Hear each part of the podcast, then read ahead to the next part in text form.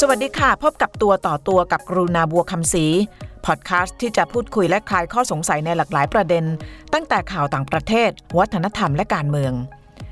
และพบกันทุกสัปดาห์ค่ะ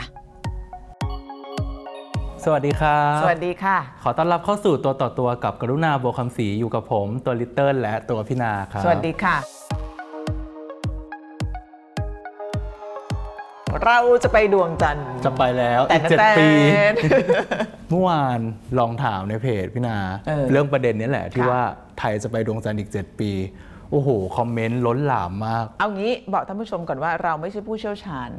สิ่งที่เราพยายามทำก็คืออ่านนะแล้วก็จะอ้างเอกสารทางวิชาการทั้งของ NASA ทั้งของ space.com นะคะแล้วก็เอกสารต่างๆ ที่ผู้รู้เนี่ยเขาเขียนไว้ ใช่ แล้วก็ ให้ความเห็นในฐานะประชาชนคนไทยคนหนึ่งที่ได้ยินมาว่ารัฐมนตรีว่าการกระทรวงอุดมศึกษา ท่านมีแผนการจะส่งยาน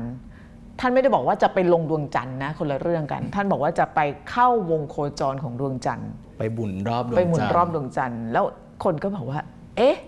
มันคืออะไร แล้วไปทำไมใช่ไปแล้วได้อะไร เมื่อวานตอนพี่นาอ่านข่าวเนี่ยก็มีน้องนักข่าวไปสัมภาษณ์น้องเติ้ลน้องเติ้ลนี่ก็เป็นผู้ก่อตั้ง Space ใช่ Thailand ไทยแลนด์นะซึ่งก็เป็นเว็บไซต์ที่ดีมากนะแล้วก็น้องต้นนี่ก็เป็นเป็นเนิร์ดอะนะคือเป็นคนที่สนใจเรื่อง Space เรื่องอวกาศ แล้วก็เว็บไซต์นี้โปรโมทให้เลย คืออ่านแล้วแบบสนุกนะสำหรับคนที่สนใจหรือไม่สนใจหรืออยากจะแบบรู้ก็ดีนะฮะน้องต้นเนี่ยบอกว่าการจะส่งยานขึ้นไป เพื่อที่จะอยู่ในออร์บิทหรือว่าวงโคจรของดวงจันทร์เนี่ยมันเป็นเรื่องที่ไม่ได้ยากอีกต่อไปแล้วอืม เพียงแต่ว่าอันนี้พี่นาพูดเอง ที่มันยากก็คือว่าต้องตอบให้ได้ว่าเราอะจะไปทำไม ถ้าฟังจากท่านรัฐมนตรีท่านบอกว่าเพื่อที่จะบอกชาวโลกว่าเราเนี่ยพัฒนาแล้วฮะยิ้มทำไม เดี๋ยวแต่ว่าคืออาจกำลัจะงมีที่มันมากกว่านั้นนะคือกำลังงงว่าการไปดวงจันทร์เนี่ยมันมันบอกชาติอื่นว่าเราพัฒนาแล้วยังไงพี่นาถ้าเป็นเมื่อ 50 ปีที่แล้วเนี่ยตอนที่สหรัฐ ช่วงนั้นเป็นสมัยประธานาธิบดีจอห์นเอฟเคนเนดีอืมส่งยานอพอลโลไปดวงจันทร์จำกันได้ก็คือนีลอาร์มสตรองอืมใครยังไม่ได้ดูหนังเรื่องเออเรื่องนี้ใน Netflix เพิ่งดูมา พี่นาเพิ่งดูมาอาทิตย์ที่แล้ว เมื่อ 50 ปีที่แล้วเนี่ยเทคโนโลยีมันยังไม่ขนาดนี้ทุกอย่างเป็นอนาล็อกหมดนะ แล้วก็เป็นเรื่องที่ชาวโลกตื่นเต้นมาก ตอนนั้นเนี่ยก็คือช่วงสงครามเย็น มันเพิ่งสิ้นสุดสงครามโลกครั้งที่สองจอห์นเอฟเคนเนดีก็รับมรดกมาต่ออมนะคะจาก นายพลไอเซนฮาวร์ช่วงนั้นเป็นช่วงสงครามเย็นก็ต้องเขาเรียกว่าประกาศศักยภาพ ศักดาของมหาอำนาจสองขั้วการเมืองของโลกก็คือสหภาพโซเวียตกับสหรัฐนะฮะแล้วไอ้ mission ไปดวงจันทร์เนี่ยมันก็คืออันหนึ่งที่จะบอกประชาชนคนอเมริกันว่าเราเนี่ยยิ่งใหญ่นะฮะเรามีตัวตนเราอะไรอย่างเงี้ยเพราะฉะนั้นไอ Space Station หรือว่าโครงการไปดวงจันทร์ของสหรัฐตอนนั้น มันก็เลยตอบสนองไอ้เป้าหมายตรงนี้ก็คือ ฉันคือชาติที่ยิ่งใหญ่ ฉันจะไม่ยอมให้สหภาพโซเวียตแซงหน้าด้วยการไปก่อนถูกต้อง อันนั้นก็คือเป้าหมายของการไปดวงจันทร์เมื่อ 50 ปีที่แล้ว แต่ถ้าเกิดเราไปดูเป้าหมายของการไปดวงจันทร์ศตวรรษนี้ปีนี้เนี่ยมันมันก็อาจจะยังใช่อยู่แต่มันมันเหมือนจะเทเทมาในเรื่องของการไปเพื่อในที่สุดแล้วเนี่ยมันจะเป็นประโยชน์กับประชาชนตาดำๆอย่างเราที่อยู่บนพื้นโลก หลายคนสงสัยเหลือเกินค่ะ ไปทำไมไปแล้วได้อะไร เพราะว่าเขาเปรียบเทียบว่าอะถ้าเราเอาโปรเจกต์เนี่ยมาพัฒนาระบบขนส่งให้ดีก่อนดีไหมไปได้มันก็ดีนะ เพราะว่าไอ้เอ่อเท่าที่เท่าที่พี่อ่านมาเนี่ยในอวกาศเนี่ยมันก็เป็นอนาคตของของโลกนะแล้วก็ไปแล้วได้อะไรเนี่ยมันขึ้นอยู่กับว่าเรารู้ว่าเราไปทำอะไรอืม คำถามคือตอนเนี้ยพี่ก็ยังไม่รู้ว่าเราอะไปทำอะไร แต่ประเทศที่เขารู้ว่าเขาไปทำอะไรเนี่ยเขาก็จะได้คำตอบอืมเพราะฉะนั้นถามว่าไปแล้วได้อะไรเนี่ย พี่นาตอบไม่ได้ เพราะว่า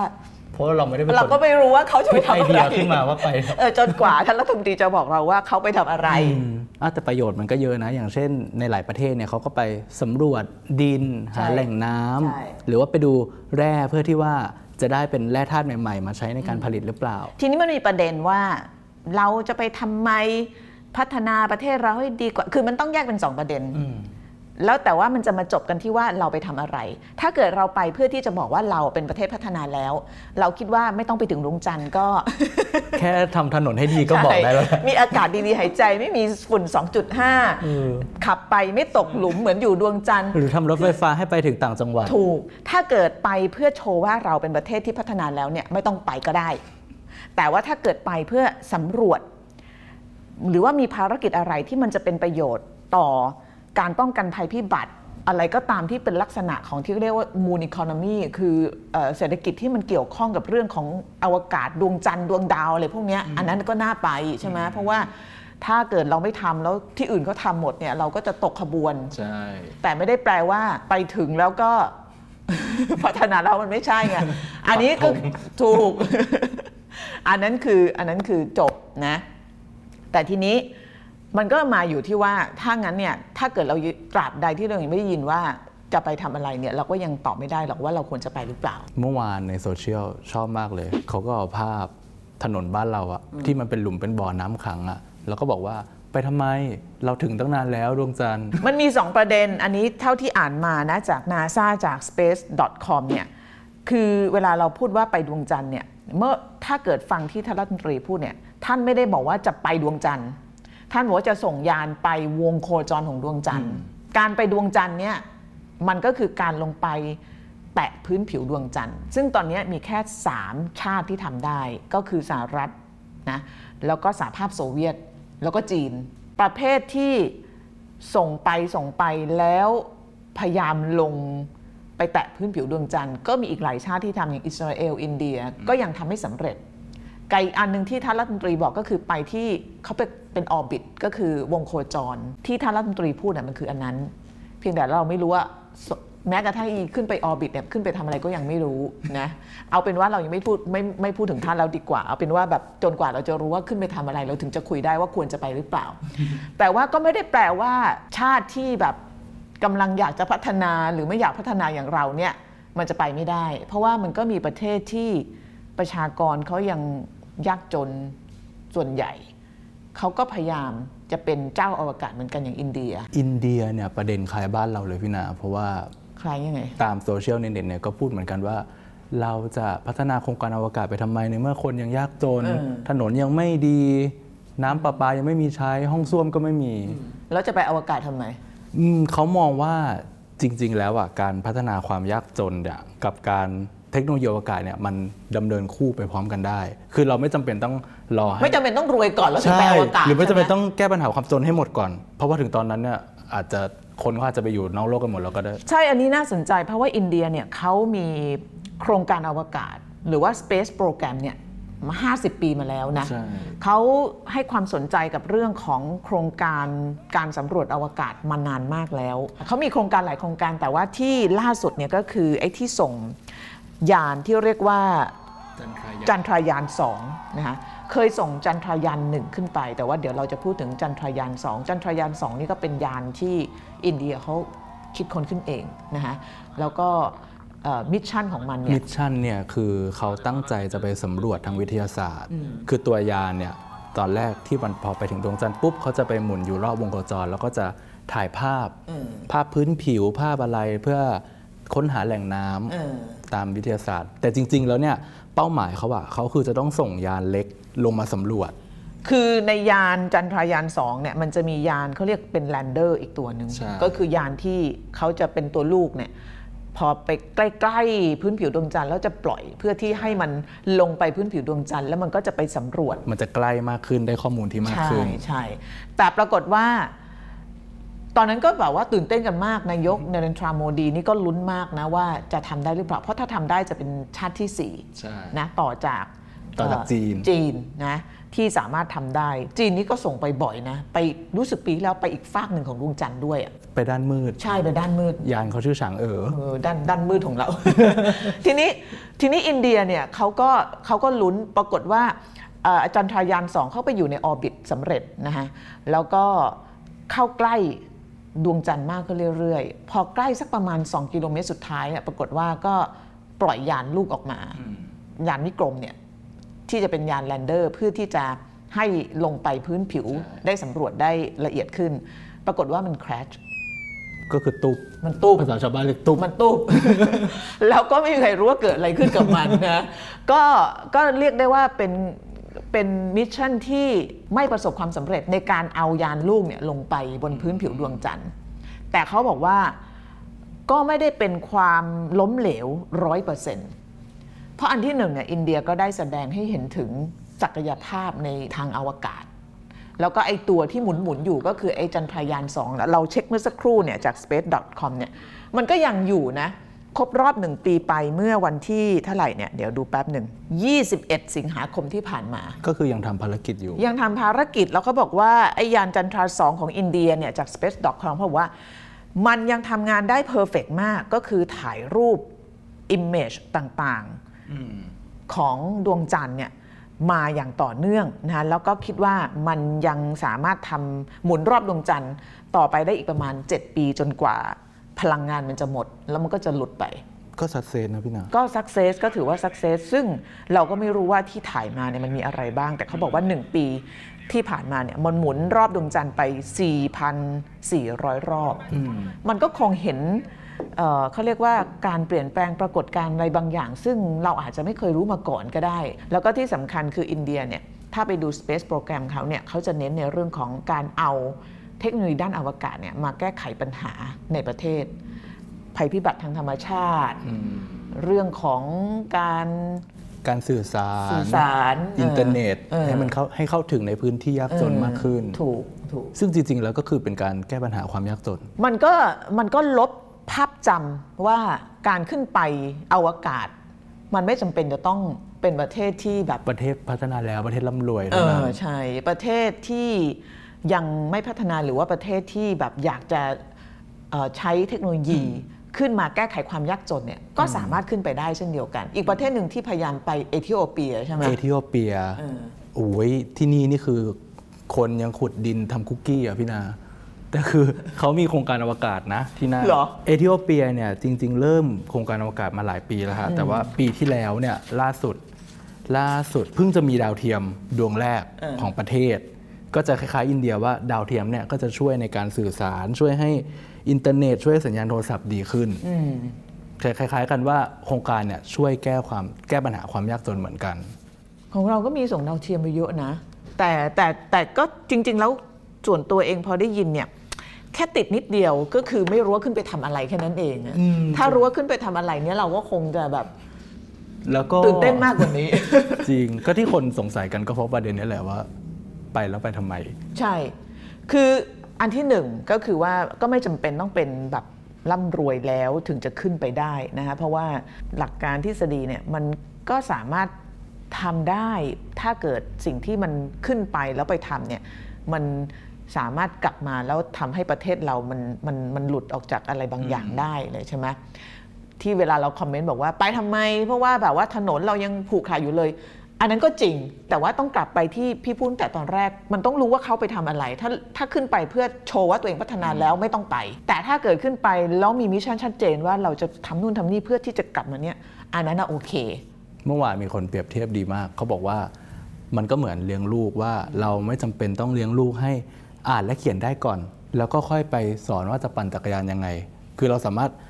ทำหลาย ๆ อย่างคู่กันไปได้ เพียงแต่ว่าเป้าหมายมันต้องชัดเจน ว่าเราทำอะไร ปัญหาตอนนี้ก็คือเป้าหมายเรามัไม่นไม่ชัดชัดเจเจนนไม่รู้ว่าขึ้นไปทำอะไร เพราะว่าเอาจริงๆแล้วเนี่ยเอ่ออย่างที่ลิตเติ้ลบอกเนี่ยมันก็มีกรณีประเทศหนึ่งที่น่าสนใจที่พี่ไปมาเมื่อ 7 ปีที่แล้ว คือเวลาเราบอกว่าเรายังไม่มีเงินเรายังจนอยู่เนี่ยไปทำเรื่องนู้นเรื่องนี้ทำไมเนี่ย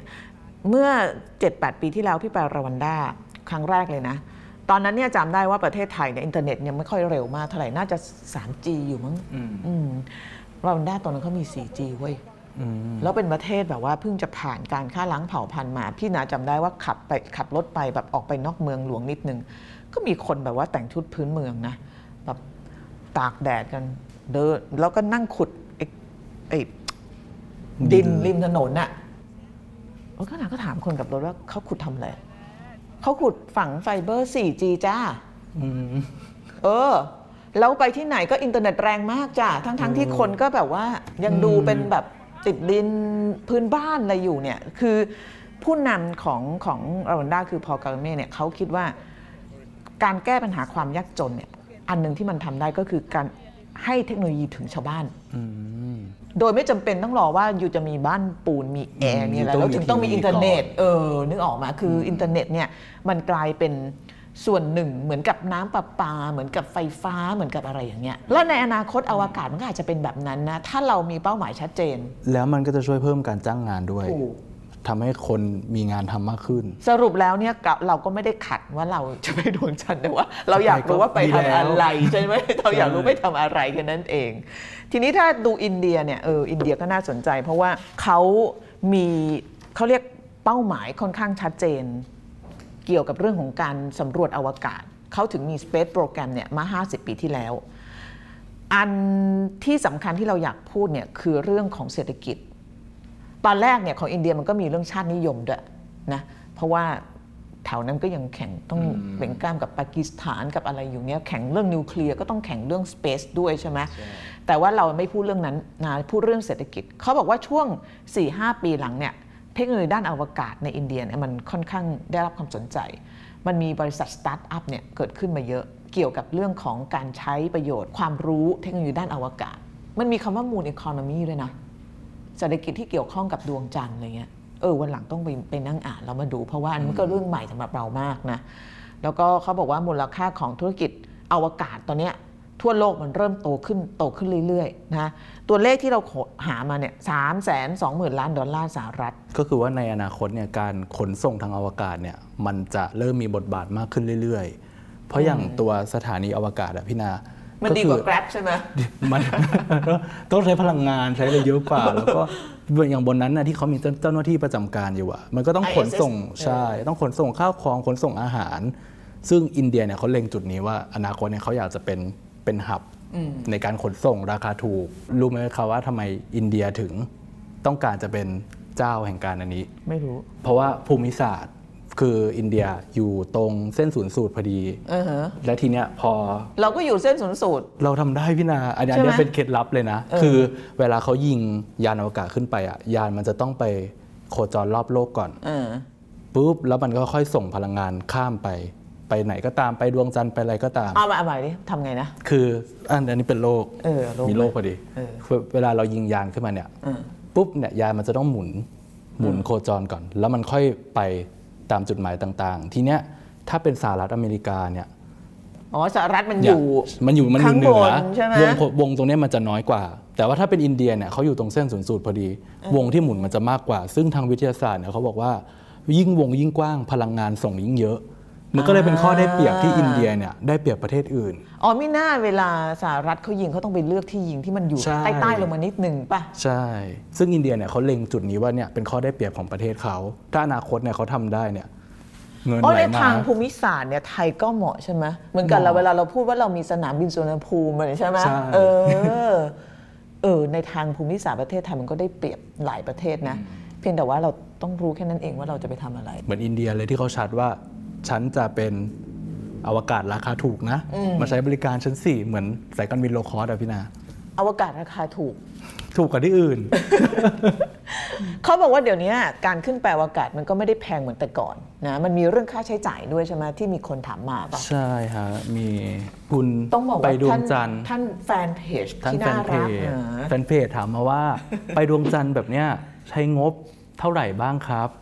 มีตัวอย่างไปหามาป่ะของโครงการนีลอาร์มสตรองฮะโครงการโอ้ยนั่นมันอพอลโล50 ปีที่แล้วอันห้านั้นสิมับนก็ปีต้องที่แล้วคือแพงมากนะแพพี่งนะสิ เพราะว่าทุกอย่างเนี่ยมันมันคือราคาเนี่ยมันไปเปรียบเทียบกับ 50 ปีไม่ได้หรอก 50 ปีที่แล้วค่าเงินอันที่หนึ่งใช่ไหมอันที่สองเรื่องเทคโนโลยีเนี่ยยิ่งยิ่งมันไม่มีเนี่ยมันยิ่งแพงไงอืมแต่ขนาด 50 ปีที่แล้วนะ ใช้ไปเท่าไหร่ เขาเทียบว่าถ้าเป็นเทียบกับปัจจุบันน่าจะใช้ไป 3.5 ล้านล้านบาท ก็แพงนะแพงแต่นั้นมัน 50 ปีที่แล้วอะแล้วก็มันเป็น first mission to the moon ตอนนี้ต้องถูกกว่า ต้องถูกกว่า เพราะว่าคือแบบไปหาดูอ่านเอกสารเนี่ยเขาบอกว่ามันไม่ได้แพงเหมือนแต่ก่อน แต่อาจจะแพงนะเพราะเพราะว่าเป็นบ้านเราจัดซื้อไงพี่นา ราชการอาจจะแพงนิดนึง อันนี้อีกเรื่องหนึ่งนะ สรุปสำหรับประเทศไทยเนี่ยเราคุยต่อเยอะไม่ได้หรอก จนกว่าเราจะรู้ว่ามิชชั่นเราคืออะไร ส่วนใหญ่เขาก็จะสงสัยว่านั่นแหละพี่นาว่าไปทำไมไปแล้วมันจะช่วยให้ประเทศดีขึ้นยังไง ช่วยให้คนจนจนน้อยลงหรอ ช่วยลบหนี้ที่เรามีหรอ มันก็ช่วยได้นะ ถ้ากลับไปอย่างที่พี่บอกน่ะถ้าเกิดเราสำรวจเสร็จแล้วเราเอาสิ่งที่เราสำรวจได้เนี่ย มาใช้ให้มัน ให้เกิดประโยให้ชน์เกิดประโยชน์ เกิดมูลค่าเพิ่มทางเศรษฐกิจอะไรเงี้ยเหมือนที่หลายที่เขาทำกันใช่ไหมมันก็มันก็อันนี้พูดในทางทฤษฎีเนี่ยมันมันทำได้ใช่ไหมเพียงแต่ว่าก็ต้องรู้ว่าไปทำอะไร นี่พูดกี่รอบแล้วอะเพราะว่าเราก็นั่นแหละ เราก็เดากัน ที่น่าสนใจเนี่ยก็คืออินเดียเนาะอินเดียนี่แบบตอนนั้นเนี่ยตอนที่เขาพัฒนาใหม่ๆ เมื่อ 50 ปีที่แล้วเนี่ยจริงๆ ถ้า 50 ปีที่แล้วก็ไอ้ Space Agency เขาก็ตั้งพอๆ กับตอนที่ อเมริกาส่งนิวอัมสตรองไปดวงจันทร์เหมือนกันนะฮะตอนนั้นเนี่ยเป้าหมายของอินเดียในการที่จะเป็นมหาอำนาจทางอวกาศเนี่ยก็คล้ายๆกับสหภาพโซเวียต กับสหรัฐอเมริกาในขณะนั้น เพราะอินเดียก็ประเทศใหญ่นะแล้วก็อินเดียเนี่ยก็เขาเรียกว่าเป็นอาณานิคมของอังกฤษมาก่อน มันก็จะมีเรื่องของความรู้สึกแบบอยากจะแสดงว่าฉันก็สามารถที่จะยิ่งใหญ่ได้ หลังจากได้รับเอกราช เพราะฉะนั้นจุดเป้าหมายอันหนึ่งเนี่ย อย่างที่เราบอกเนี่ยเป้าหมายของการไปดวงจันทร์เนี่ยมันมันสมัยก่อนเนี่ยมันคือเรื่องนี้โดยตรงเรื่องของการประกาศว่าตัวเองเป็นมหาอำนาจตัวเอง ยิ่งใหญ่ตัวเองพัฒนาแล้วนะคะแต่ว่าหลังๆเนี่ยมันก็ถูกเปลี่ยนมาเป็นเรื่องของการขึ้นไป เพื่อใช้ข้อมูลแล้วก็พัฒนาเทคโนโลยีในการมาพัฒนาปากท้องชีวิตประชาชน ไม่ว่าจะเป็นเรื่องของการสื่อสารการแพทย์ทางไกลอะไรพวกนี้นะแต่ว่าถ้าไปทั้งที่นะเสนอว่าไหนๆไปแล้วเนี่ยเอาคนไปเหยียบเลยพี่นา ประเทศไทยได้จารึกในประวัติศาสตร์แน่ เพราะว่าปัจจุบันเนี่ยทุกวันเนี้มีคนแค่ 12 คนนะ ที่เคยได้ไปเหยียบ มีใครบ้างมีนอกจากนีลอาร์มสตรองแล้วมีใครอีก อยู่ในทีมเดียวกันหมดเลย โครงการเดียวกันของสหรัฐหมดเลย ก็โครงการอพอลโล ใช่ เป็น 12 คนที่เคยไปเหยียบแปลว่าดงนจัอกเหนือจากคนอเมริกันแล้วยังไม่มีใครได้เหยียบดวงจันทร์เลยเหรอยังไม่มีอะเพราะว่าของสหภาพโซเวียตของจีนที่ไปเนี่ยมีมีเฉพาะยาน ใช่ แต่ว่าไม่มีคนอยู่ในยาน ส่งยานไปแล้วก็ในยานก็จะมีไอ้โรเวอร์ก็คือไอ้ไอ้เขาเรียกอะไรไอ้ตัวตัที่วไปหุ่นยนต์สำรวจหุ่นยนต์ใช่ไหมอืมหุ่นยนต์สำรวจพื้นผิวดวงจันทร์แต่ว่าประเภทไปเหยียบดวงจันทร์เลยเนี่ยมีแต่คนอเมริกันเท่านั้น เพราะฉะนั้นถ้าไทยจะเล่นใหญ่สุดๆนะ ต้องเป็นคนที่ 13 นะ แล้วเราจะส่งใครไปดี ก็ต้องส่งคุณอเนกได้แหละไป จริง ๆ ต้องส่งน้องคนนั้นไปนะ น้องน้องสเปซเออน้องเติ้ลเออใช่ น้องเติ้ลนี่เก่งมากใช่ เออเก่งมากใช่เอาล่ะก็เป็นไอเดียที่น่าสนใจว่าถ้าเราจะไปแล้วเราต้องเล่นใหญ่ ใช่ต้องไปแล้วเราต้ต้อองงเหยียบเลย ส่งคนไปด้วย แต่ว่าเรื่องคุณสมบัติของคนที่จะไปอวกาศนี่น่าสนใจ พี่เพิ่งดูหนังของ Netflix เรื่อง Armstrong เนี่ย มันมีเหตุผลหนึ่งที่เขาเลือกนิวอาร์มสตรองเพราะอะไรรู้ป่ะเพราะอะไรครับ เพราะแกเป็นคนที่ emotionless อะ คือไม่ไม่มีไม่ดราม่าไม่แสดงอารมณ์เป็นคนที่แบบไม่ฟูมไฟายไม่เสียใจ ไม่ดีใจไม่อะไรทั้งสิ้นนึกออกไหมเพราะฉะนั้นเขาบอกว่าคนที่จะขึ้นไปอยู่ในสภาพบรรยากาศที่มันไม่ใช่โลกเนี่ย มันต้องเป็นคนมนุษย์อีกแบบหนึ่งที่แบบมันต้องแบบว่าต้องไร้อารมณ์อะอืมเพื่อที่ว่าเวลาเกิดอะไรขึ้นน่ะมันจะไม่มันจะไม่ฟูมไฟายตกอกตกใจจะไม่ดีใจ panic แพนิค จนแบบปฏิบัติการบ้าล่ม เกินเหตุอะไรอย่างเงี้ย อืม เออ นี่มันคุณสมบัตินี่น่าสนใจมากนะ เป็นตอนนั้นเขาคัดเลือกหลายคนปรากฏนิวอาร์มสตรองได้เป็นหัวหน้าทีม เพราะเหตุผลนี้เออเพิ่งรู้ว่ามีมีเหตุผลเบื้องหลังก็นึกว่าต้องเก่งหรือว่าต้องมีความไม่ไม่เชี่ยวชาญเก่งอย่างเดียวเก่งเนี่ยสมมติเก่งเท่ากันหมดเลยลิตเติ้ลกับพี่แบบได้แบบความเก่งเท่ากัน แต่ว่าพี่เป็นพวกแบบไร้อารมณ์เป็นคอนโทรลอารมณ์ได้ดีลิตเติ้ลเป็นพวกแบบว่าเห็นอะไรก็ดีใจตื่นเต้น สมมติอะลงไปดวงจันทร์เสร็จแล้วเป็นคนขี้ตื่นเต้นเนี่ยเห็นแล้วแบบว่าช็อกแพนิคทำไงอะใช่ไหม เออ นี่มันเป็นเหตุผลที่น่าสนใจมากที่มันอยู่เบื้องหลัง เพราะฉะนั้นเราต้องคิดดีๆว่าจะส่งใครไป อืมเพราะว่าภารกิจอวกาศมันเสี่ยงมากเอนะอนั้นกดดันหลายเรื่อง เปลี่ยนใจใหม่ว่าจะส่งใครไป ถ้าเกิดเมืองไทยจะเล่นใหญ่ คนไร้อารมณ์เหรอ ไปดีกว่า สวัสดีค่ะ สวัสดีครับ